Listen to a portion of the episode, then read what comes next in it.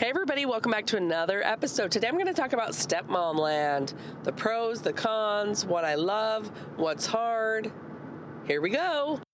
You're listening to the Disarming Honesty podcast with Jenny Hansen Lane. I spent the last decade or so studying emotional intelligence and the connection that it has to the entrepreneurial world. Join us on this journey as we use every day as our teacher, as we pursue our highest vision of ourselves the show is dedicated to vulnerability and mindset as we explore the necessary paradigm shifts it takes to change our lives and pivot into profiting from our passions. No more playing small with our dreams. Let's go. Okay, so a couple stepmoms have been like, you need more stepmom episodes. So this one's for you. The stepmom who's doing it all and, you know, is amazing. Stepmoms, they need a cape. They wear a cape. You just can't see it. So I've been thinking, someone asked me, like, wow, you really prepared yourself to become a stepmom.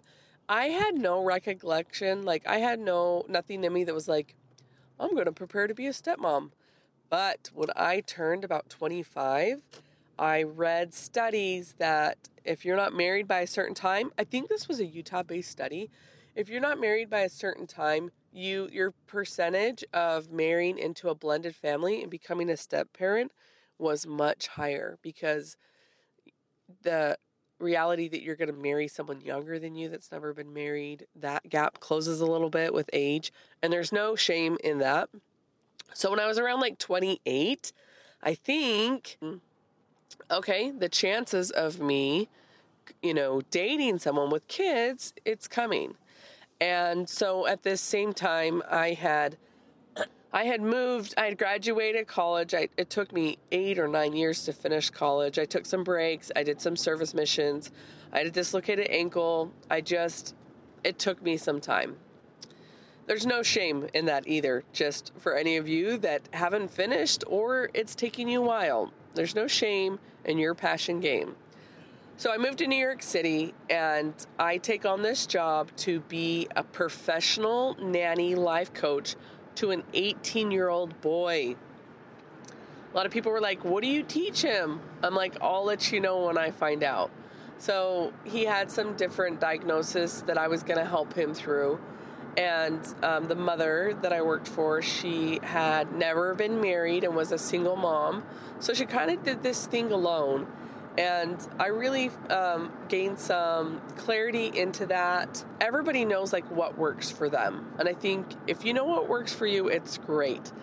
From that experience, I learned that what works for me is that I really, really, really wanted to raise children with somebody, and specifically with a man. I really wanted to have children and have it with a man. I wanted a husband I wanted my husband to be able to teach my children things that I do not carry in my DNA.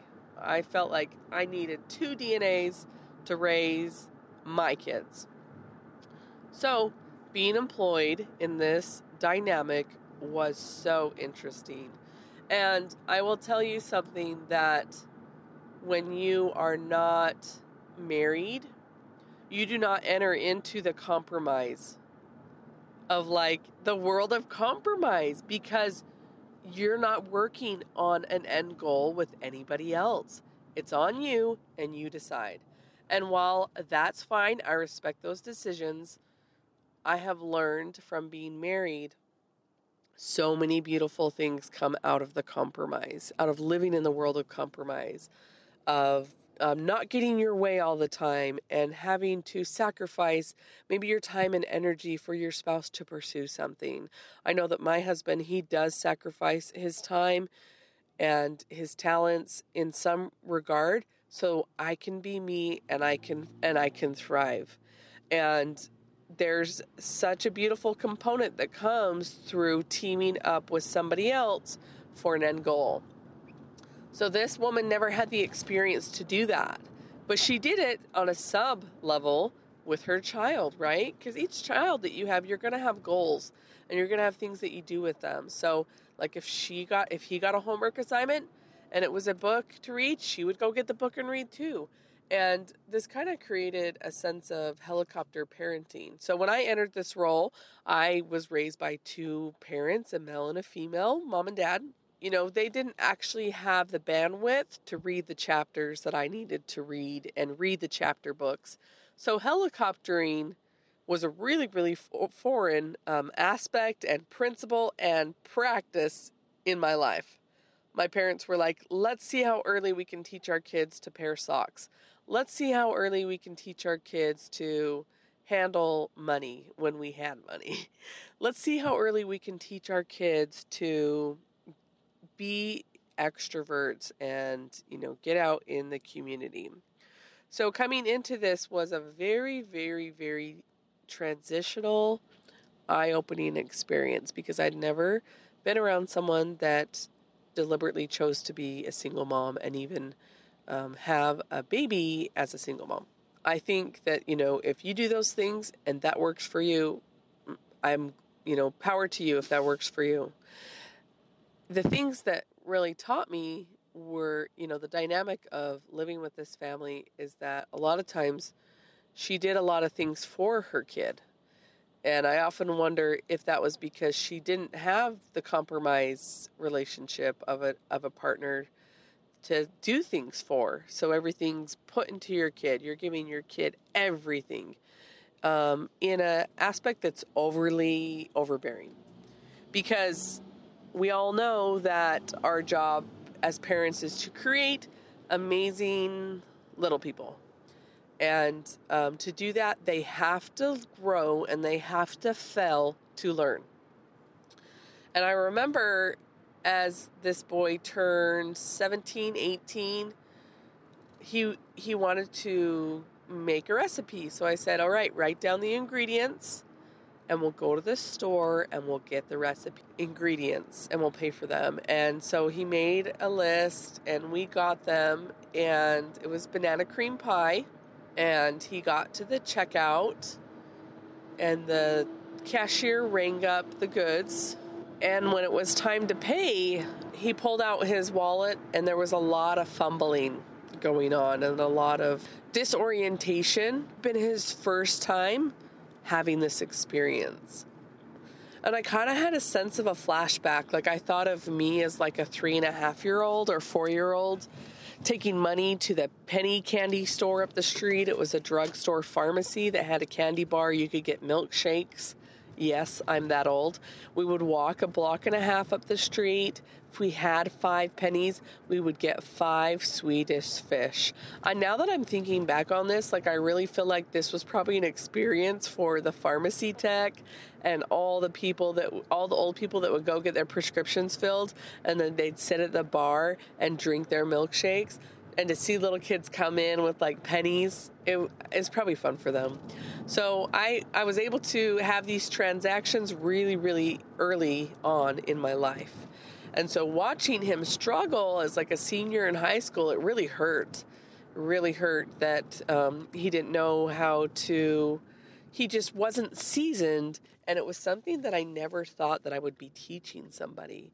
So having these experiences of like showing the laundry and cooking and talking to people, talking to strangers in the grocery store was really I think empowering for him and kind of nerve-wracking because he was never really given those type of experiences. We became buddies and I think that um, it taught me a lot about, you know, do I enable? Am I enabling? I don't ever want to enable somebody to not thrive, and I don't ever want to do so much that they can't they can't make it on their own. My sister Holly, she's amazing. She told me when I got married and I became a stepmom, she said, "Lazy moms do all the work." And I was like, "What?" She's like, "Lazy moms do all the work." And like now I'm getting it it is so much easier for me to clean up my front room than to tell my kids, pick up the shoes you just took off, pick up the pillow off the couch and put it back on. And uh, it's like a, it's like a part time, you know, it's a thing to manage children. While I think that I do agree that lazy moms do all the work. And so I, I am adamant, like, no, that's you pick up the pillow, you find your shoes. And a lot of times we do things out of convenience for us when it might not be suiting our children's best interest. And so there were a lot of things as a as this glorified um, life coach nanny to this adult man child, a lot of things that I learned that I just decided, okay, I, I want to be deliberate. I want to I want to fight for independence for my children. So I'm going to have to work on it now. So I had been a professional nanny for four different families from the age of 18 to 31 throughout college, in between corporate jobs. I just always liked working with kids and I liked the schedule of um, being a nanny. It wasn't like you were really employed by any one corporate or you could set different schedules and things like that. So having so much experience like that was really good that when I became a stepmom, like he was my buddy and he is my buddy and my job is not to make him an amazing kid but to make him an amazing adult.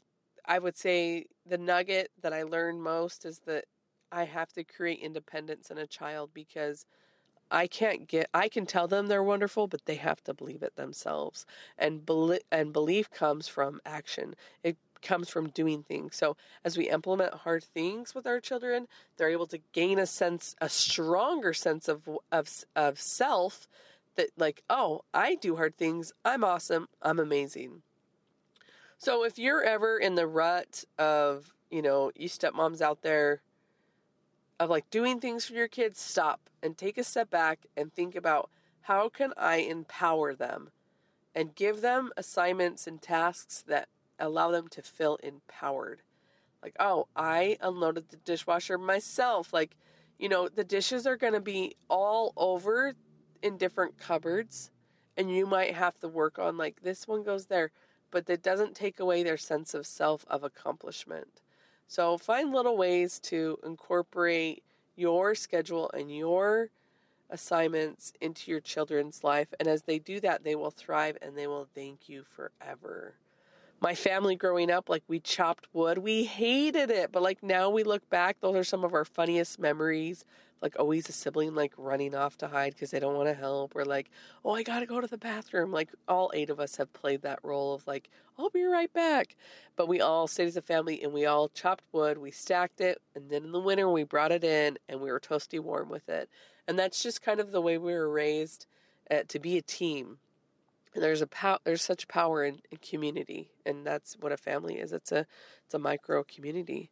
So i hope you guys are well. I hope you stepmoms um, chime in and let me know you know how you're how you are an empowered stepmom or a mother or an entrepreneur. I'd love to hear from you guys. I hope you have an amazing day. Peace out